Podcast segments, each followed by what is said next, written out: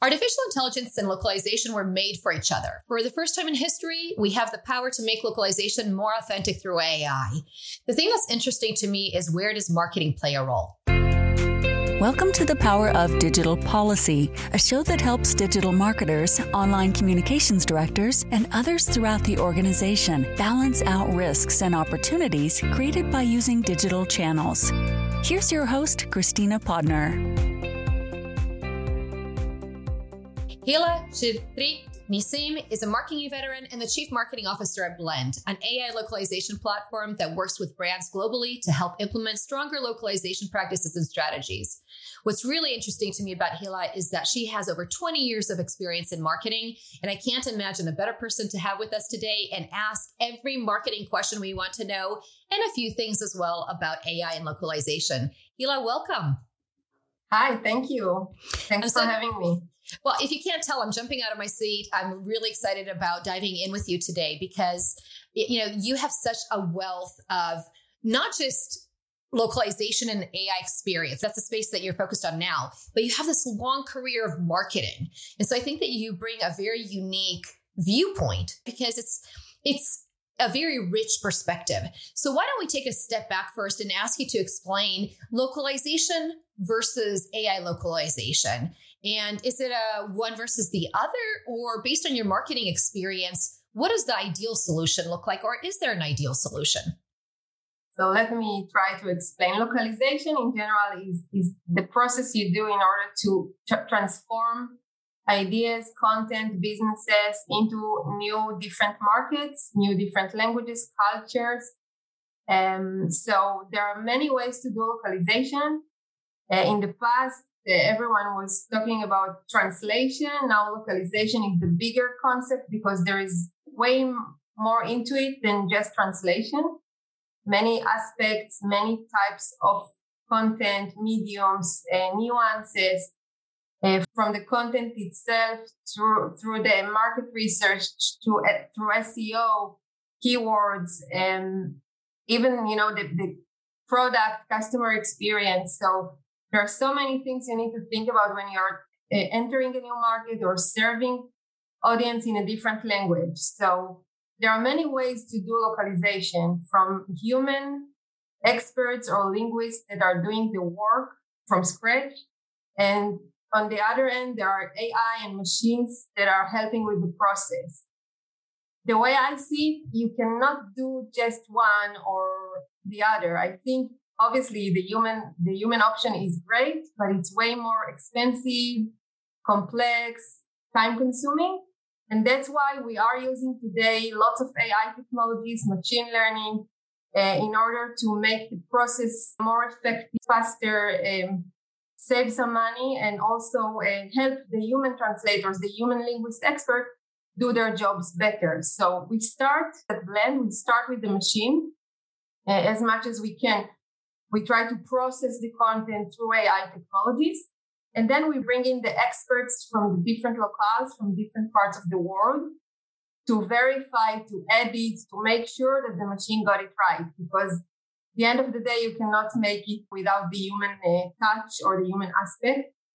Um, so I think it's a combination. I think today most companies do localization uh, together, like AI and the human uh, part uh, and you mentioned machine learning. So, is the role of the translator different? Are they there to train sort of the AI, or what's really the role of the translator today? Right. So, it's a good question. We are actually training the machine every day. So, whenever a, a content piece is going through this process of AI, processing by the AI machine, and then it's being delivered to the human experts to read it, to edit, to review, every corrections that the human translator is doing is going back to the machine. So next time the output will be better. So in a way, the, the human translator is helping us to train the machine, but uh, his role is really to make sure that the machine didn't got it wrong, you know, got it right, no mistakes, I see that a lot when I use the Google Translator. My native language is Croatian, and so I like to look at the translations from English to Croatian or Croatian to English. And if I ever need a pick me up, I go to Google and look at their translation because I think of Google as a holy grail of translation of machine learning of AI. And I realized that we're not even like walking, we're just crawling, it seems these days. Is that true? Are we just crawling in terms of machine learning and AI for localization? I think it's just complicated, and we'll hope we'll always need the human aspect. You know, we say that to make AI intelligent, human intelligence is needed. It's like uh, we help it be, be, smarter for the next time, but at the end of the day, there is always this human touch that we have to add to the. Whenever it's a uh, the content is uh, customer facing, the, con- the content needs to be accurate and correct. It's not for internal use if you're going to Google Translate sometimes to understand a friend, a post uh, published on LinkedIn, that's fine. You got it right, 90% right, 85% right. But when a business needs to localize his, you know, its product or website, you have to have 99.9% uh, right. So uh, that's why we cannot take the risk of trusting solely on the machine. So our community of translators, we cannot do it without them actually. So it's a big part of of the process and we try to put as much as we can into the machine, but the output must go through this quality assurance and editing part. Is that always going to be the case? Because I'm thinking about where we are today, and we certainly are in uncertain times, right? Brands are having to adopt and succeed in not just a globalized world, but a very polarized one. So, how does a machine actually understand that? Can it? Or is it really down to the human then? It's not just translation. So it's not just saying the same sentence in the different language. In many, many cases, you have to say it differently. It's what, what we call transcreation or even content creation because you have a certain landing page or a campaign in, in, in English for the US market. But for Israel, it will probably be a totally different, you know, grammar or language because Hebrew is so different than English in terms of uh, how you treat female and male, and like so many verbs are. So sometimes you have to have this human, uh, you know, intelligence in order to convey the same me- the same message, but that it will sound like natively local, like not something that was written in another language and was translated.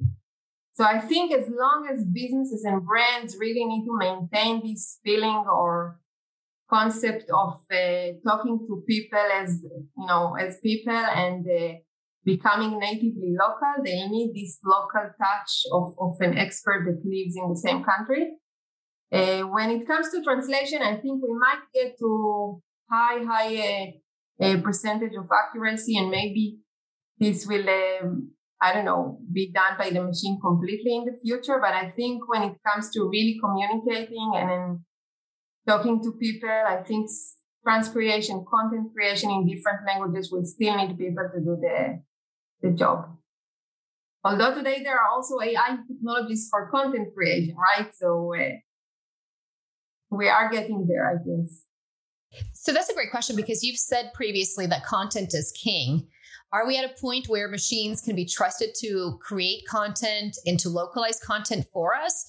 And how much of that freedom should we give to machines? Because we might want to experiment, but how do we balance the opportunity and the risk? Because if you make a blunder, it could cost you. Right. I really don't know. No, it's uh, beyond my ability to forecast, but uh, I guess that's where the world is going with, you know, with synthetic voice today and AI text to voice and synthetic video and synthetic even like imaging. You, you create characters, you create images of people that do not really exist today with technology. So it's really beyond my my ability to understand where we get, you know, where take us. Um, but yeah, technology is fascinating, I guess. Where do you see the role for that technology in marketing? If marketers want to experiment, whether it's with localization and sort of using AI localization versus human localization or using even synthetic data. From a purely marketing perspective, where is the role for that experimentation? How should people actually experiment with that before they just unleash the capabilities globally? Yeah, I guess there, there there are many ways to experiment. Like you can today, when you want to start localizing or penetrating a new market, I think it's a bit easier than in the past, where you need to go and find translators and screen them and hire them and educate them and then work on too many different files and systems. There are like very easy to use tools and technologies that make the process easier make it faster and, and even you know less expensive. So you can experiment with the lower budgets and see how the market responds how the traffic is behaving how do visitors say behave on your website. So i think uh, it makes it easier to start and try it out. Obviously when you see it works so you scale but that that's also part of the advantage. You can scale very quickly. You're not limited. So even when it comes to people our community is so large we can scale projects you know very fast.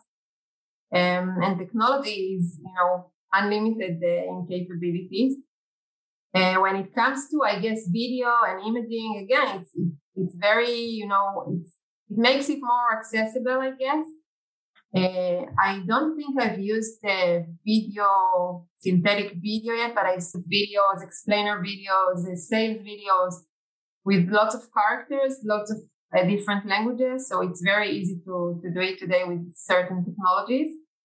I think it's great for marketing because this is what we do. We create content all day. So it, it makes our lives a bit easier.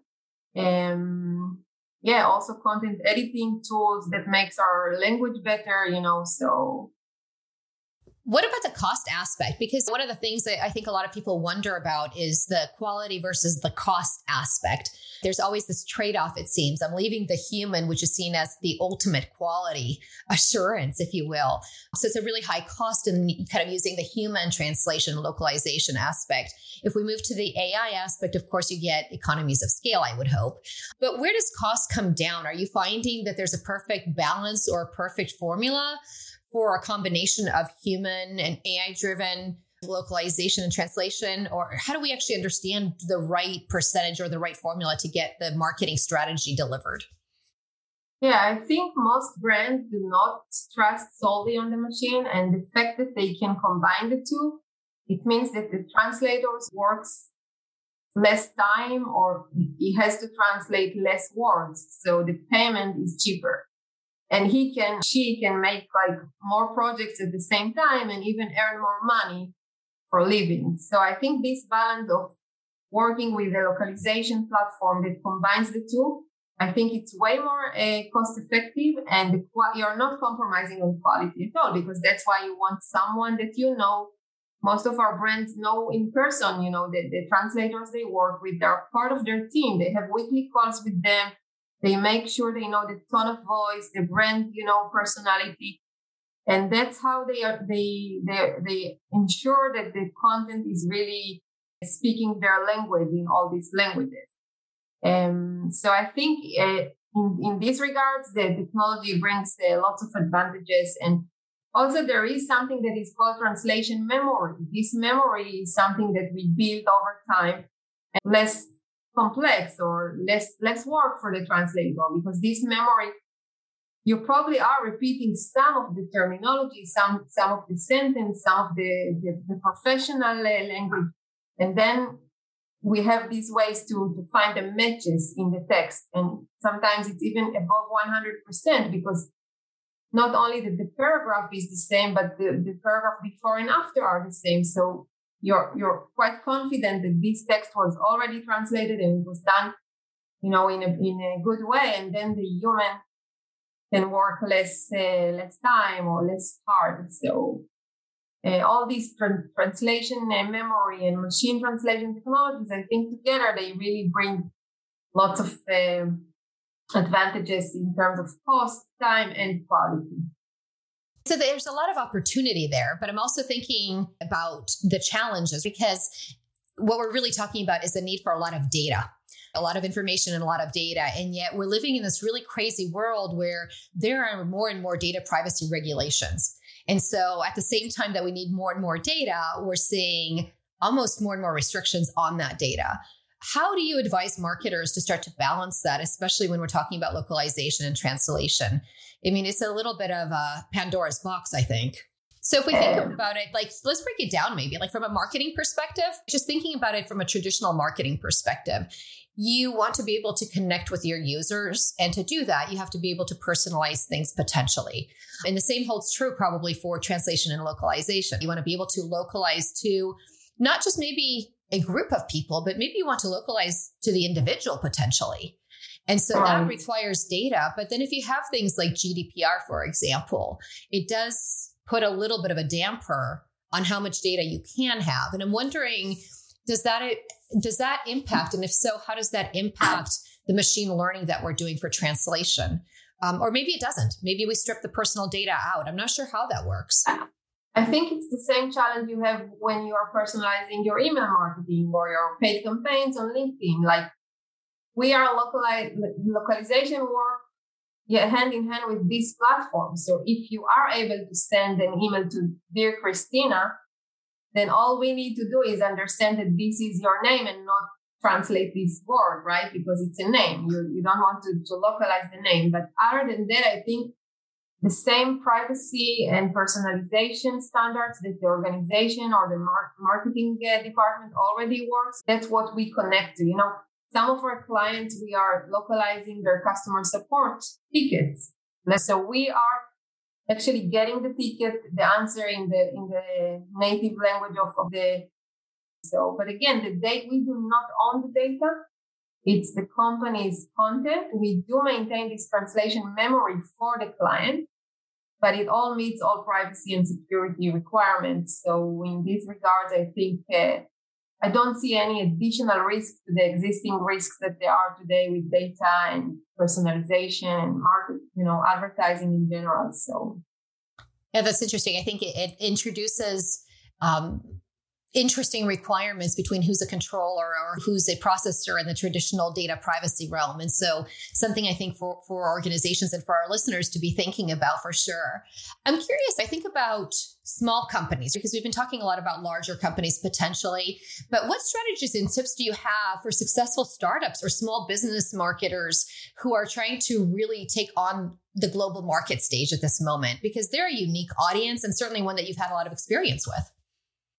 So again, it really, I don't think you, you, sh- you should localize as a first step. You should start, you know, the go-to-market strategy, find the, the product market fit, find the right audience, and then scale and grow. And then if this requires speaking to other audiences in other places, so obviously localization is a great way to, to do it. Um, I don't think it's different than than large brands. Actually, I think small startups when they grow and they see the potential of globalization, or you know, many e-commerce brands, gaming companies, e-learning, but also other tech companies that find that there is a market for them in China. They need to speak Chinese. So most probably they will hire a person or two on the ground, but then the localization work itself they will do through some kind of a vendor. Um, so I think yeah, it, it, really is a process that you need to start and scale gradually. Um, and when you see the results, when you see the ROI, when you see the revenues coming in, then comes the appetite, and then you keep scaling. and and it's good because you can do it gradually. You don't need to start one day with 30 languages at once. Most companies do it one market after the other and sometimes, you know, they can be, they can see a huge success in one market and a failure in the other. And then maybe it has to do with the product itself, with the competition, with the audience. Tell me, how should I think about organizations that have a website? Because this happens to me a lot with very specific companies, and I know I'm picking on them. I'm not going to name their names because I think it's not a nice thing to do. But I go to their websites and I like to visit the Croatian websites because I can easily see what's been translated versus not. And what I find fascinating is when companies translate some of the content on a website, but not other content. And it's almost confusing to me as a user. I can read English and Croatian, so it doesn't really matter much. But it seems like it would be, it's just bizarre. Like it's, it's not hard but it's a little bit jarring to me. It's just, it's not a very seamless experience. From a pure marketing perspective, is there advantage to translating and localizing only some of the content and others? Should we be translating our offerings, but maybe not the news? Is that a really good practice or how does that work from your perspective? Right. It's a very, very interesting question. Now, I think it's really a matter of budget and also demand, okay? Because your case is different because you read both English and Croatian. Uh, so you can tell the difference. But think about the Chinese client that comes to your website and he sees the homepage in Chinese, he sees what solutions do you provide and about the company and contact us. For him, this is the website. He does not know that if he clicks English, he will see a new world of blog posts and case studies and so the, I think the assumption of the marketing department or the CEO is that it's enough to convert leads from China. It's enough to communicate with them and to make sure they know what we do before they contact us. Uh, the tons amount of content that we do have on the English websites are amazing for SEO and for organic traffic and also for you know customer conversion and engagement and for education. If you ask me, they do not localize the entire con- website and content due to budget restraints or concerns. Other than I don't see any other reason not to localize everything. Sometimes it's enough. It's enough to have a few basic pages, uh, like to have the marketing or business part of the company, like people uh, get to know what you do without the tons of blog posts that you publish every week when it's like, you know, it becomes really costly when you localize every piece of content that goes on on the website. I don't think it means they disrespect disrespect their audience. So it really depends. And is it best? It, it really does because I think you're on the heels of exactly what I was thinking, and you know it makes sense to me actually not to translate all of the content like you said. Mean, I've even worked with clients who say things like, "Well, you know, we don't really have a large presence in you know the Maldives, let's say, right? And so we're not going to translate content at all. And I always respect that decision because I think it's smart to have marketers who understand what their priorities are. Otherwise, if you're trying to be everything to everyone, you're nothing to anyone. So you have to be smart going back to our strategy. And so the, the translation localization answer that you gave made sense. The one thing I'm wondering is just from your experience, is it a good practice or does it matter? Is it situational to have a company maybe that translates and localizes 70% of the content and leaves it perhaps in Spanish. And then they still have links to blog posts that are in English. Like, is that an okay thing to do? No, please tell me, tell me. This is what I want to know. I think this is not the best practice because when you are on the Spanish website, you do not want to read English. And if you mix these two languages together, that's not the best practice. It's better not to localize because then really think about this user that you you did a paid campaign in Spanish, you paid money to bring it to, to your, your website, or he found you through SEO, it doesn't matter. But then if you're providing a confusing experience or if he wants to read something but he can't, so it's not a good experience, in my opinion. Um, no, that's helpful. But I, I think I, I respect that opinion. That's what I'm kind of curious. I was like, what's your take, yeah. But I think translating 70% is okay if it meet your you know your goals and your audience and the level of demand that you're getting. And the end of the day it's, a question of you know uh, investment and return. So i said i wouldn't ask you this but i'm going to ask you anyway you can decline to answer. But i'm curious when you think about globalization and localization so both who are some of the best folks to look at? Who's the gold standard where you say look I really respect this company or that group or that that institution because they're doing a good job. Is somebody doing a really great job that we should be watching and striving for? Or is it the case that we're all just at different maturity levels and nobody really has this in hand yet? No i think many companies take this uh, you know discipline seriously and they have really large teams that handle the localization of the company I guess companies like Airbnb and Spotify and Netflix and from our world, HubSpot is doing a great job with a large team of, of uh, localization managers. Uh, and also there are many even Israeli companies that are really, really investing into, into it and, and uh, developing good uh, localized presence. We are working with Lightricks. It's an Israeli app developer company. They have this app called Facetune, and they are really active or present in many, many markets. And they are localizing everything from the website to the app to their YouTube ads and, and I think this is how it should be done. Um, but there are many brands that are doing a good job.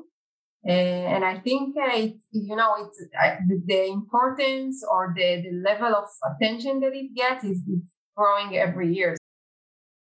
Do you see that there always has to be a large in house team, or is it possible to do a good job with finding the right partner? Yeah, it really depends on how much you outsource, how much you trust your partner. Um, and there is also lots of work to do internally, you know, even the, decision what to localize, how to do it, creating the content in the first place before you localize it. So sometimes it sits in marketing, sometimes it's growth, sometimes it's operations. And sometimes you have internal language experts that you know are there to verify and make sure you meet all the requirements. Um, I think it depends on the, the level of. I, I, heard of teams of ten to fifteen people internally, even in, among some of our clients. And sometimes it's a one man show with a good group of vendors and freelancers around her. So no, yeah. uh, no one size fits all solution, obviously. No, because it's such a complex thing. You know, localization is is is everything really. You know, from from the the customer service, from the IVR when you call the company to the internal communications. You know, some of our clients are learning and development uh, managers that are in charge of all the tutorials and training for employees and guidebooks think about global companies that have to onboard employees in different countries, different uh, places. So um, it is a lot of types of content and materials and needs, and um, it's not easy at all. But uh, we are here to make it easier for them, you know. And thanks for being here because I think that you're making it easier, not just for them, but also for me and for, for the listeners that have joined us today. It definitely is a wild ride. I think it's such a great time to, I think, be in this industry and really be paying attention to the opportunities that are coming from not necessarily switching from human translation to AI translation and localization, but really to understand where we are on this journey and what's the right mix for your brand, it sounds like, in your markets and your marketing strategy. So thank you so much, Hila, for coming on to explain the world of AI localization to us. This has been great. Really appreciate you joining us. Thank you for joining the Power of Digital Policy. To sign up for our newsletter, get access to policy checklists, detailed information on policies, and other helpful resources, head over to thepowerofdigitalpolicy.com. If you get a moment, please leave a review on iTunes to help your digital colleagues find out about the podcast.